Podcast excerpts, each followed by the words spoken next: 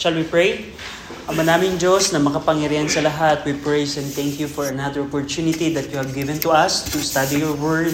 We pray that you give us, that you would give us understanding about your word and also help us to apply it in our life in order for us to have a Christian growth in our Christian life. We pray na tulungan nyo kami. In Jesus' name we pray. Amen. Okay, so quick review tayo ng ating mga napag-aralan. Magkaroon tayo ng, ng mabilis na pagbalik sa mga napag-usapan natin.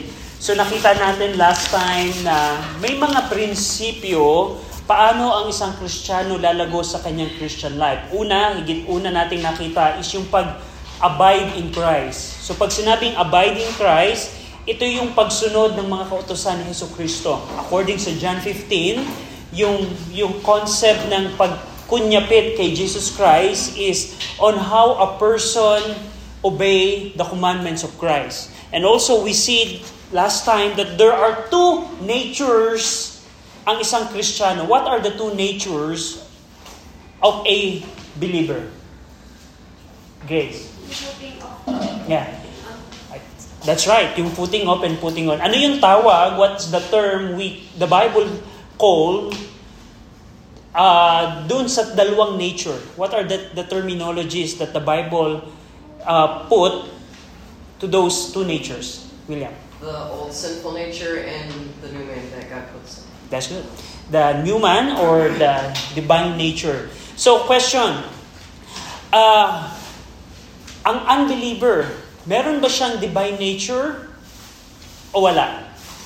Does unbeliever has divine nature? Meron bang divine nature ang unbeliever? Wala. How about ang unbeliever? Does he have uh, old sinful nature? Yes, meron. How about sa believer? Does he have divine nature? The, does the believer have old sinful nature? So, meron din. So, ang pagkakaiba, a quick review lang natin, ang unbeliever, meron siyang old sinful nature pero wala siyang divine nature. Ang believer, meron siyang divine nature pero meron pa rin siyang old sinful nature. Doon pumapasok yung concept ng, sabi ni Grace, putting off and putting on. Yung concept ng putting off and putting on is to put off the old sinful nature and to put on the new nature. In practicality, what does it mean? In, in, in practical application, how do you put off the old man and how do you put on the new nature? Sa practical na ehemplo, paano mo papapaliwanag na tatanggalin natin yung lumang kalikasan at isusuot natin yung bagong kalikasan? Paano? Meron kayong idea? Do you have any idea? Any example? Yung, kunwari, sa putting off o ano, ay sa putting off yung pagsusuot niyo po nung, yan sa, ano po, damit niyo, yung susuot po yung kataw. Pero pag sa putting on po, magiging, ano, parang ka ng sunod. Tama. Very good. That's a good example. Anyone else? Meron ba kayong gustong idagdag? So pag putting on, ang, ang a basic idea noon ay hindi, you will not let the old sinful nature affects your daily life. Huwag mo nga hayaan na yung old sinful nature ang mang- manguna sa'yo. Paano? In what way the old sinful nature controls you? By dictating what you need to wear, what you want to wear. The old sinful nature wants to wear any kind of dress. But the divine nature tells to, to dress modesty, modestly. So that's it. How about confessing sin and pressing toward the mark? Confessing sin and, and pressing toward the mark is ang ang pagsasabi ng kasalanan natin at pangungumpisal natin ng kasalanan sa Panginoon, this is the way we can be back in our daily walk with God. Tandaan nyo, remember, if we commit our sin, immediately we are out of fellowship sa ating Panginoon. And in order na makabalik tayo sa fellowship sa Panginoon, in order for us to be back in the fellowship with God, we need to confess our sin. And we know in 1 John 1, He is faithful and just to forgive us our sin and to cleanse us from all our righteousness, unrighteousness. So, yung pressing toward the mark naman, pag nakalimpag na, pag na hingi na ng tawad natin ang ating mga kasalanan, kailangan nating talikuran yung mga kasalanan, doon papasok yung repentance as well. And last time, nakita din natin yung devouring the word and protecting the word. Devouring the word means mimitiin mo sa iyong buhay, you will um, go, uh, you will at, you will pursue or you will have a goal in your life to have a lot of time in the word. Devouring the word. And protecting the word is kung there are instances that we listen to the word of God, we read the Bible, but it doesn't affect our life because we don't protect the word of God. According sa parable in, in Matthew chapter 13, there are many things that choke the word of God in our life. Loss of other things, the care of the word, the deceitfulness of riches, those are the things that could choke the word of God in our life. Meaning, hindi umay epekto ang word of God sa ating buhay. Because the word of God is being choked. So, one thing is to devour, devour the word of God, and also one thing to protect the word of God. So, and also last week, nakita natin yung separation against, separation from two objects. What are those two objects? Nakita natin separation from the word, meaning lahat ng mga bagay ng nasa mundo ay hiwalayan natin. And also, separation from false teachers. Separation from false teachers. And today, we're going to discuss another two principles how a Christian could grow in, in his or her Christian life. And one of them is first in Ephesians 5.18. Ephesians 5.18. Anyone na nakapag-memorize na ito, na gustong mag-recite? Anyone from you who already memorized Ephesians 5.18 na gustong mag-recite today? Anyone? Meron na ba nakapag-recite ng Ephesians 5.18? So kung wala na, kung wala, uh, basahin na lang. Grace, can you read Ephesians 5.18? And be not drunk with wine, wherein is excess, but be filled, be filled with the Spirit. Okay, so one the principles that I want to talk about today is being filled with the Spirit. Now, yung Spirit dito na tinutukoy, it is the same thing na tinutukoy natin sa divine nature. Remember putting off and putting on the the new man? It's the same thing na tinutukoy dito, being filled with the Spirit. At tandaan nyo, ang unbeliever, he doesn't have the Spirit. Because kailan dumadating ang Spirit, the Holy Spirit sa isang tao? When does the Holy Spirit come into into a person? When? William? Salvation. At salvation. Makikita niyan sa Ephesians 1.13. Pag ang isang tao ay nag-repent at nanampalataya kay Jesus Christ, dumadating yung Spirit sa kanya, the, the Holy Spirit, the new nature, the divine nature, the new man.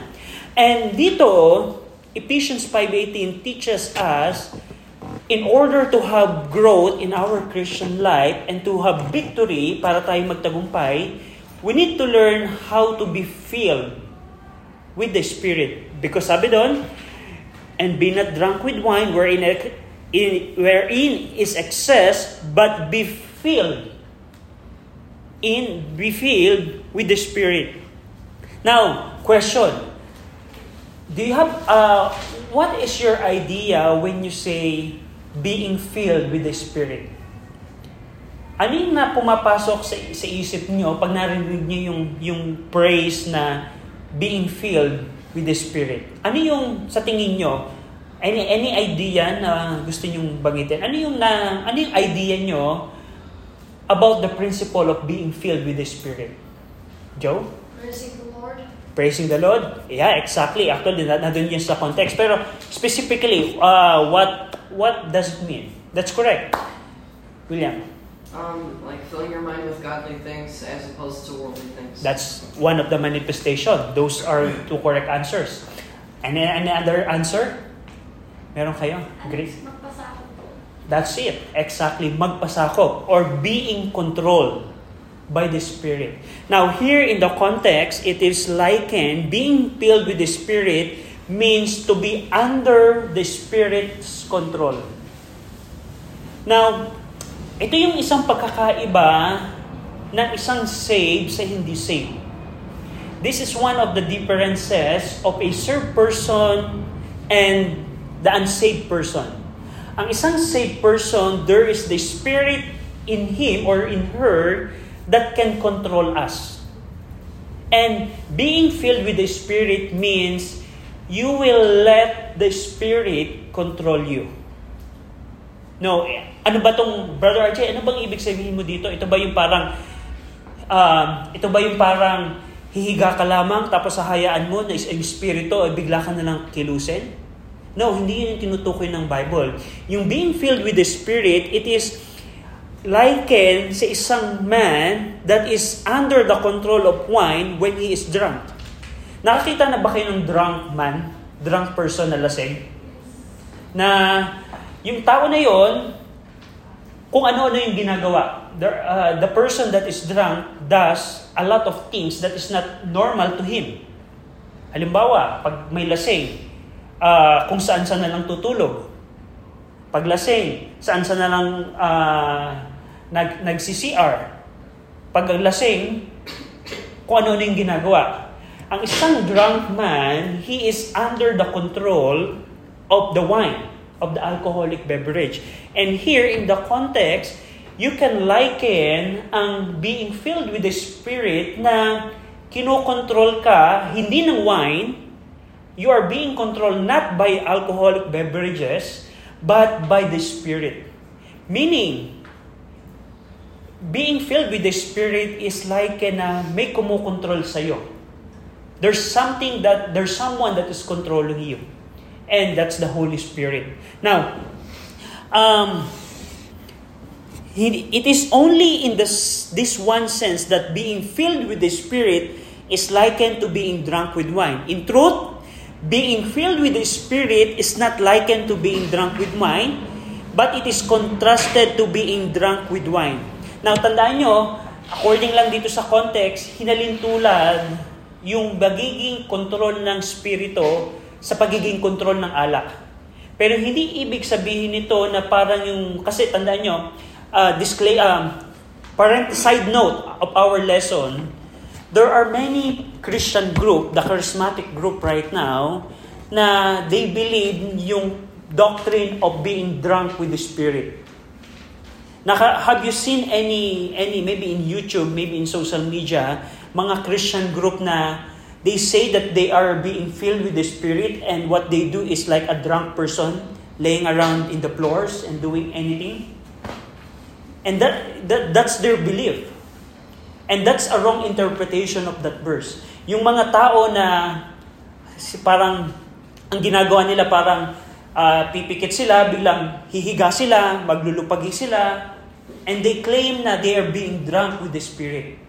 And there are groups that do that today, especially the charismatic. Hindi yun yung tinutukoy dito ng Bible. Iba yun. Ang tinutukoy dito ng Bible, yung being controlled with the Spirit is in the sense na on how the alcohol can control a person, the Spirit also can control the believer. One of the proof na hindi ganun yung hindi ganun yung hindi one of the proof that that says that yung charismatic way of being drunk with the Spirit is wrong is during the day of Pentecost in Acts chapter 2. Kung alam niyo yung Acts chapter 2, the believers in, in the day of Pentecost, they were filled with the Spirit, but the apostle says, we are not influenced by wine. Go over in Acts 2. Now, pwede nyo itong tandaan, tandaan nyo to kasi baka may mga kaibigan kayo na magsabi eh, patungkol sa doctrine of being drunk with the Spirit, you can use this verse in order to debunk them, to prove that they are wrong. In Acts 2, during the day of Pentecost, yung mga apostles here, yung mga church member, they were filled with the Holy Spirit. But go over in Acts 2.15. Anyone could read? William, can you read that? For these are not drunken, as you suppose, seeing it is but the third hour of the day. Thank you. Itong pagkakataon na ito, the story here, the context is, the church members, they were filled with the Holy Spirit. And the people around them, so, uh, they thought that the church members were drunken because they were controlled by the Spirit. And Peter said here, no, uh, these are not drunken, Peter said. Hindi kami uminom. Hindi kami na, hindi kami naglasing. Hindi kami kinokontrol ng alak, kundi kinokontrol kami ng spirit. So that verse proves that the drunk drunk uh, being drunken with the spirit to be drunk with the spirit is wrong. At also it it it contradicts the whole counsel of the word of God. Because in the Bible, the Bible prohibits the use of alcoholic beverage sa mga Kristiyano. So, the Bible cannot contradict itself. So, that's it. Now, ang point natin dito is, ang, ang point natin dito is, being filled with the Spirit, it means to start each day by surrendering ourselves to the Lord for that day. And then as his choices come, as choices come my way, our way, we need to choose to do God's will rather than my own. Yung in practicality, yung being filled with the Spirit is pagising mo sa umaga, start ng araw mo, magpapasakop ka na sa kagustuhan ng Holy Spirit at hindi sa kagustuhan ng laman. For example, pagising sa umaga, anong gusto ng, ng halimbawa Sunday morning, ano ang gusto ng Holy Spirit? magsimba, gumising ng maaga, magbasa ng Bible, and go to church. That's what the Holy Spirit wants. But what does our flesh wants? Matulog muna, mag-cellphone, to stay in bed. That's the old sinful nature wants. Now, in practicality, listen to this, being filled with the Spirit is, sino yung susundin mo? Who will uh, Sino sa dalawa ang i-obey mo? The will of your flesh or the will of the Spirit to go to church? And kung magsasubmit ma, kung if, if you're going to submit yourself sa kagustuhan ng Spirit, that what it means being filled with the Spirit. So that's, yun lamang ay isang ehemplo, pero habang lumilipas ang buong araw mo, there are many instances na susubukin ka, sino yung susundin mo? Susundin mo ba yung kagustuhan ng laman mo? O gugustuhin o susundin mo yung kagustuhan ng yung spirit? For example, uh, meron kang papakinggan ng music. May ang natin, merong gusto siyang pakinggan. Pero ang spirit, meron siyang gustong pakinggan. Kung ikaw ay magpapasakop sa kagustuhan ng spirit na makinig sa tamang musika, you're being filled with the Spirit. That's the very concept. Meaning, ang meaning ibig sabihin nito, it's like to a drunk person na the alcohol control the person the same way the Spirit is controlling you.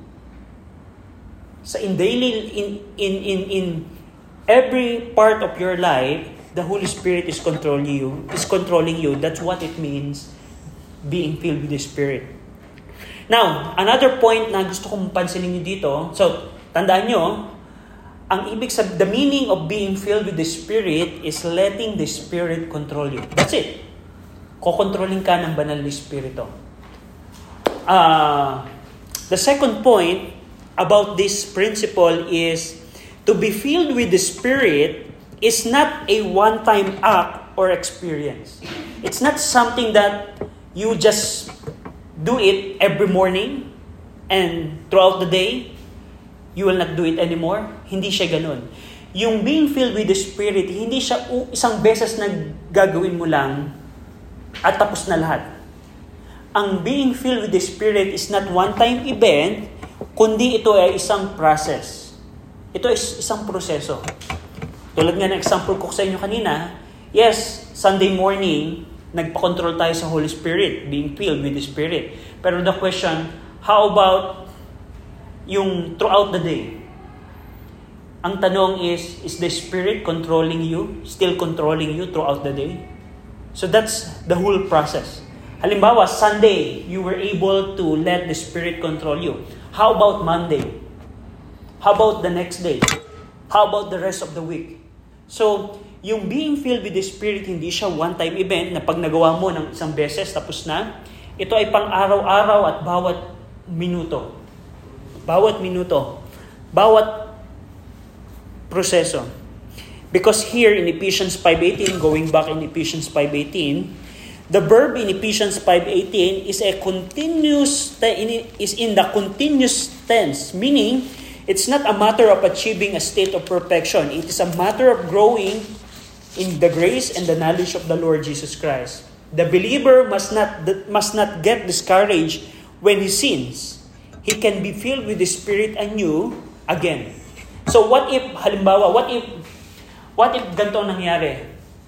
Okay, throughout the day, you're letting the Spirit control you.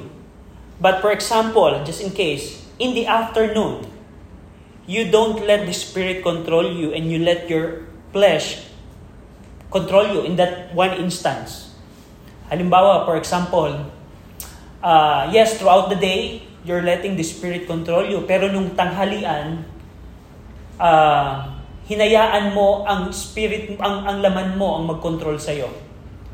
Uh, for example, um, you think of, um, halimbawa, uh, you enjoy some lustful thoughts. Nag, nag-entertain ka ng mga masamang lustful na pag-iisip. One of the manifestation yun na kinokontrol ka ng laman. Ang question is, ang point natin dito is, how can you be back in being controlled with the Spirit. What you should do. Ano yung gagawin mo kung halimbawa throughout the day nagpapakontrol ka sa Espiritu. Pero merong isang pangyayari sa buong maghapon mo na hindi ka na-control ng Espiritu. Paano ka makakabalik sa kalalagayan na kinokontrol ka ng Espiritu? How? An idea? Pray. Pray? Specifically what? What's the content of that prayer? It could be ano ano ang what's your idea in order for you if there there's an in, instance in your daily life that you let your flesh control you instead of the Holy Spirit how can you be back paano kami. That's it. Magsisi or confess your sin. It goes back to the confession of sin. Y- yung confession of sin, and, and, and by the way, don't, don't get discouraged. Don't get, be, don't be ashamed to confess your sins to, toward God. Because merong mga pagkakataon na, halimbawa, palagi mo nang ginagawa ang kasalanan na yun, na palagi kang palagi mong nagagawa yung kasalanan na yon, there's instance in our thinking na we feel shame to our to our God. Na na na na, na naramdaman niyo na ba yon? Na meron kayong kasalanan na pinipilit niyong wag gawin, pero nagawa niyo na naman, then nagawa niyo na naman, nagawa niyo na naman, and may thinking kayo na hihingi ulit ako ng tawad sa Panginoon, eh, ilang beses ko nang nagawa. Sa tingin nyo, who dictates that to a believer? Sino ang nag-a-accuse sa believer with regards to those thinking? Satan, that's it. So, pag dumadating tayo sa pagkakataon na yon, huwag nating ikahiya to confess our sins because He is faithful and just to forgive ang ating mga kasalanan. So, ganun yon if you fall into a scenario that you don't let the Spirit control you, confess your sin. Now, another thing is observe that in Ephesians 5, going back in Ephesians 5, I just want to highlight this. in Ephesians 5, verse number 19. Anyone could read? Cham, uh, Mikey, can you read it? Speaking to yourselves in songs and hymns and spiritual songs, singing and making melody in your heart to the Lord. Now, alam nyo ba na you can know if you are filled with the Holy Spirit? And in some way, you can discern, not perfectly, you can discern uh, another believer if he or she is being filled with the Holy Spirit. Paano? Paano mo malalaman na ikaw ay kinukontrol ng Espiritu? In verse 98, this is one of the manifestation. Yung manifestation na you are speaking to yourself in psalms and hymn and spiritual song, singing and making melody in your heart to the Lord. Nakakita na ba kayo ng isang Kristiyano na parang ang ganda ng kanyang mood, parang ang ganda ng kanyang vibe today, na ang ginagawa lang niya ay kumakanta siya ng kumakanta ng mga psalms, hymn, and spiritual songs. Nakakita na ba kayo ng ganun? Because that is one of the manifestation that that person is being controlled with the Spirit. Meron kaming, meron akong, I have old lady friend, a Christian friend, na whenever I meet that person, that old lady friend, Christian friend, she always sing hymn, hymn song or spiritual song. And I can tell from that every time I met I meet her, oh, Sister Ganto is filled with the Spirit. Because that's one of the manifestation na if you're speaking to yourself spiritual song. Not only that, verse 21, verse 20, and what's the other manifestation of being filled with the Holy Spirit? Verse 20, can you read? Uh, uh, other hand, uh, William. Giving thanks always for all things to God and the Father, in the name of our Lord Jesus Christ. That's it. Another thing na mapapansin nyo sa isang filled with the Holy Spirit person is giving thanks always. He always or he or she always give thanks. There's a attitude in his or her life, in his or, or her mind, that always thanks the Lord in everything. Halimbawa, uh, and the other hand, pwede mo ding ma-discern sa yung sarili or sa sa ibang Kristiyano probably na that person is not walking with the Lord or he is not or she is not being filled with the Holy Spirit if he or she always complain. The opposite of thankful heart is a heart that always complain. Nakakita na ba kayo ng tao na Kristiyano na laging reklamo? instead ng reklamo ay dapat pagpapasalamat. Now, here makikita natin dito that giving thanks is being associated with the person that is being filled with the Holy Spirit. If problem comes, a person that is being filled with the Holy Spirit thanks the Lord.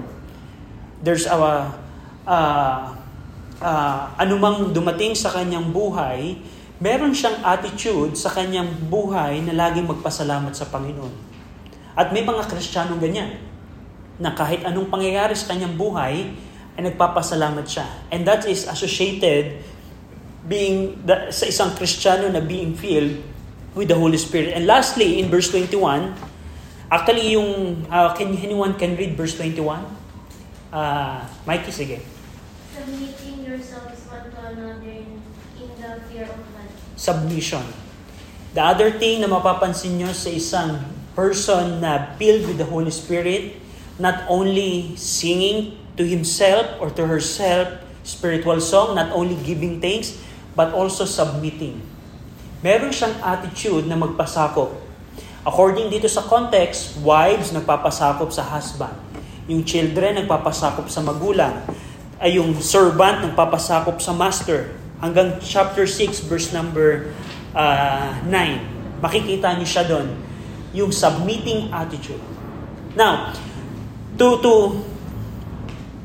to conclude about this being filled with the Holy Spirit, um, to sum this to sum this up, ang being filled with the Holy Spirit, tandaan nyo, it is being controlled by the Holy Spirit. Now, that's the problem. Tandaan nyo, I, I remind you, that's the problem to a unsaved person. To an unsaved person, he cannot be controlled by the Holy Spirit because there's no spirit sa kanya. Yun yung problema kung ang isang tao ay hindi kristyano. Hindi siya makokontrol ng spirito. Ang laging makikita niyo siya sa, sa taong hindi ligtas, siguro yung mga kapitbahay natin, yung mga kamag-anak natin, yung mga kaibigan nating hindi ligtas, never silang makokontrol ng spirit kasi walang spirit sa kanila. Pero kung ikaw today ay ligtas na, there's opportunity for you para ikaw ay lumago ay hayaan mo yung spirito mo ang mag-control sa'yo sa pang-araw-araw na buhay. At paano natin magagawa yon? Kung tayo ay magpapasubmit sa kagustuhan ng Holy Spirit. It goes back to the principle of putting off and putting on. Actually, this being filled with the Holy Spirit, it is associated with the principle of putting off and putting on. Magka, magka, magka halintulad sila. They are associated. Kung ikaw ay magpuput off at magpuput on, it's also the way on how you let the Spirit control you. And also nakita natin ang being filled with the Holy Spirit, ito ay proseso. Process. Meaning every point of our daily life, we need to decide who is going to control your life.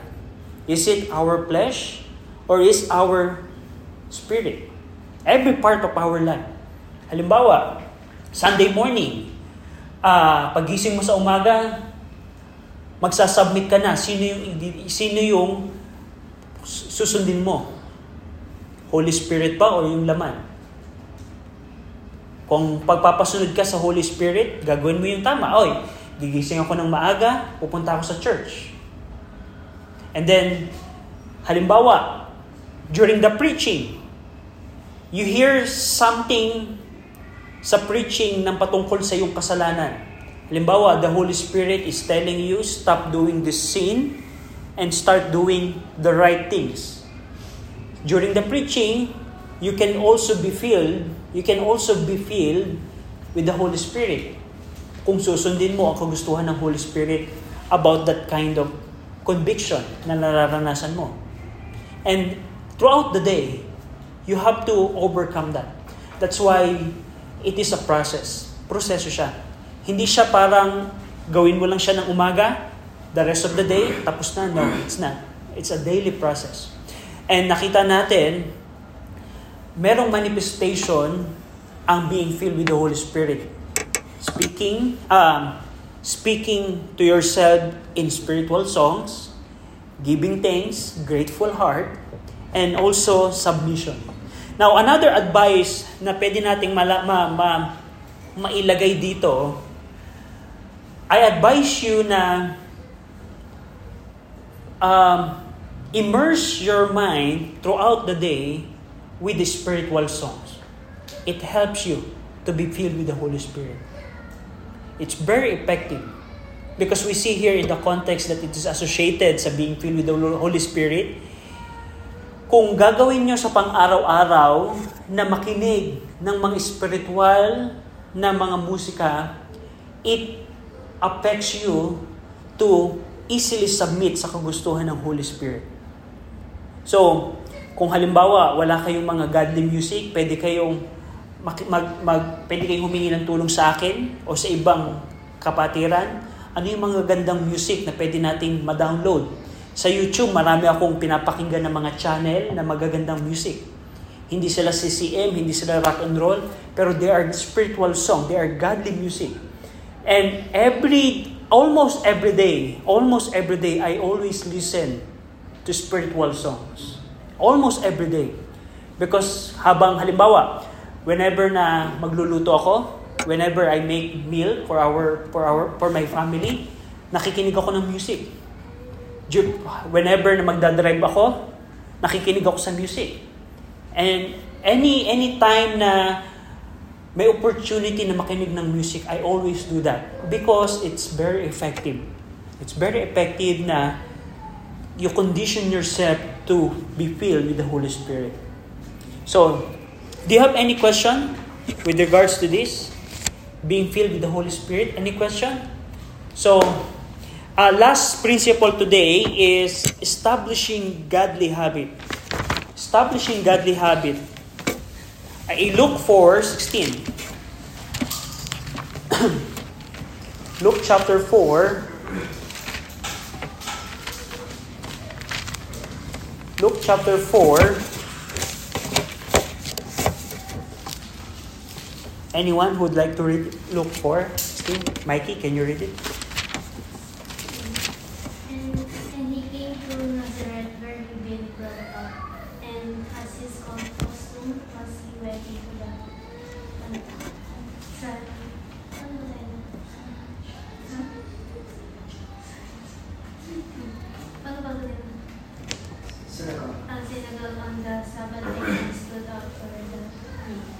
Okay, thank you, Mikey. Here, in Luke 4.16, it is the Lord Jesus Christ who has godly habit. Every Sabbath day, He went, He goes to synagogue. Yung synagogue during that time, ito yung parang place ng pagsasamba nila, pag-aaral ng, ng Old Testament during the time of Christ. Now here, Another principle that we can adopt in order for us to have Christian growth and victory is to establish godly habits. Our lives are busy and it is essential to establish godly habits so that God is not crowded out. We should establish a habit of daily Bible reading, daily intercessory prayer, a habit of faithful church attendance, a habit of participating in organized eva- ev- evangelism, a habit of spending with our families and many such things. Now, yung godly habit dito, now, pag sinabing habit, pag sinabing habit, ah, ito yung sa Tagalog, um, kinaugalian. Now, ako, nasave ako nung ako'y 13-year-old. When I got saved, 13-year-old, one of the godly habit that I have is every Sunday, I have to be in the church. It is a habit already. It's like parang, for example, the Filipinos. Do you know that the Filipinos is one of the country that has a habit na to take a bath daily? There are many, especially in the North Pole, yung mga malalamig na bansa, they don't do that. They don't have a habit na maligo every day. It's because of their culture. Di- Hindi siya sa hygiene. Of course, pwede sa hygiene. Pero ang point natin dito, what is a habit? Habit is something that you do regularly. And the principle here is yung pagbabasa ng Bible, the reading of the Bible, yung prayer, yung church, we need to establish uh, that as a habit. Hindi na dapat yung mga bagay na to ay parang struggle for you. It should be, it should not be struggle anymore. Yung pagsimba, yung pagbabasa ng Bible, yung pananalangin, it should not be a struggle for you anymore. Kasi sa mga sa ibang Kristiyano, yung pagsisimba, struggle pa rin. Yung parang, ano ba yan, magsisimba ba ako o hindi? Di ba parang, parang ganon?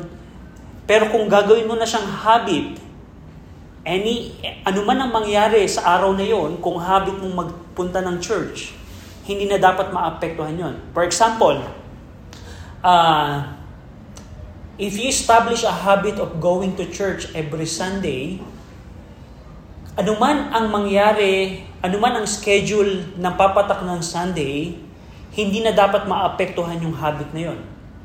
Now, to, for example, uh, if for example, uh, habit mo na kumain uh, to eat, halimbawa, um, morning, breakfast, lunch, and dinner. That's the habit of the Filipinos. Meron tayong three, three meals in a day. Habit na natin yan. So, is there any time ba na hindi nat hindi tayo nag-abide sa habit na yon? Meron bang pagkakataon na, of course, may times na hindi natin nagagawa halimbawa mag-breakfast because late, hindi natin nakakapag-dinner for any reason. Pero ang point natin dito is, yung habit, once it is established in your life, it it's hardly, it cannot be removed easily. Pag ang habit ay na-establish na sa buhay mo, mahirap na siyang matanggal. And ito yung point ng, ng principle na to. Kung i-establish natin yung habit ng pagbabasa ng Bible, pag, pag-witness, pag, pagsisimba, pananalangin, mahirap na siyang tanggalin sa ating buhay. So, ito yung point dito na in, on the other hand, ang, ang gusto kong point na makita natin dito, hindi na dapat ito maging struggle. Kasi kung halimbawa, for example, going to church is a struggle for you, it means you don't have a habit going to church. Halimbawa, every Sunday, pagising mo ng umaga, you're having struggle. Am I going to church or not? It means you don't have that habit yet. Kailangan mong establish yan. Halimbawa, pagising mo sa umaga, question mo, am I going to read the Bible or no? If you're still struggling on that matter, it's not yet a habit. And the point ng principle na ito, if hindi pa siya habit, if it's not yet your habit, you need to establish that. You need to have a dedicated time for the things of the Lord. And also, warning here, one, of, one, one warning with regards to this principle, we must beware too, lest our spiritual habits became mere routine, lest our form becomes formality. We keep our spiritual habits fresh by staying in the fellowship with Christ. Ito yung warning sa pagkakaroon ng habit. Halimbawa, habit mo nang magpunta sa church. There is a problem na sa mga Kristiyano na yung habit ay nagiging routine na lang. Yung parang, yes, habit mo na siya dahil weekly mo nang ginagawa, pero merong problem na pwedeng maging routine na lamang yung habit na yun. Meaning, wala ka ng, wala ka ng, uh, hindi na, wala na yung, nagiging ano na lang siya, yung pagiging form ay naging formality na lamang. For example, many years ka nang nag-church dahil habit mo nang magpunta ng church every Sunday. And naging routine na lamang yan ng buhay mo, pero yung pinaka-essence noon ay wala na sa buhay mo. Meaning, nagsisimba ka nga, pero yung isip mo, wala, wala sa pag-worship. Nagbabasa ka nga ng Bible, pero just, it's, it, it is para lamang mapulpil mo yung routine mo. Dahil routine mo siya, hindi na, wala na yung pinaka-essence kung bakit ka nagsisimba, wala na yung essence kung bakit ka nagbabasa ng Bible, and, and etc. So, that's the warning. Una, we need to establish the habit, and if the habit is already established, we need to be beware, we must beware, lest the spiritual habits become a routine. Became routines sa ating buhay. So, do you have any question with regards to this principle? So, una, nakita natin is uh, being filled with the Spirit, and next, uh, the other thing is establishing godly habits. So maaring today wala ka pang godly habits ng pagbabasa ng Bible, wala ka pang habits ng prayer or habits ng pagsisimba, we need to start one. We need to start one. So, do you have any question? So, so kung wala na, and by the way, next week, matatapos na tayo sa huling dalawa na principles. And guess what? After this, what's next? magkakaroon ulit tayo ng quiz. And I tell you, madali lang uli siya. Pero ang, ang, ang clue with regards to the quiz, yung mga principles na na isa-isa natin, every principles that we have discussed, yung confessing sin, putting off, and etc., we need to fully understand it. Na for you na mapapaliwanag mo to ng sa iyong sarili. And you will pass the, the quiz. So any, any pero hindi pa next week ang quiz. I-announce ko. Any question? Wala na? Kung wala na, William, can you close us in a word of prayer? Lord, we thank you for um, this opportunity to learn about um, be filled with the Spirit and establishing godly habits. We thank you for Brother RJ and um, him teaching us these things. And we um, thank you for the students that have come here to learn about it. And I ask that you would help us to apply your word in our hearts. And I ask that you would give us a wonderful Christmas this year. And I ask that you would help us to um, worship you in spirit and truth today. And fill Brother RJ and Dad with um, your Holy Spirit. In Jesus' name. Amen.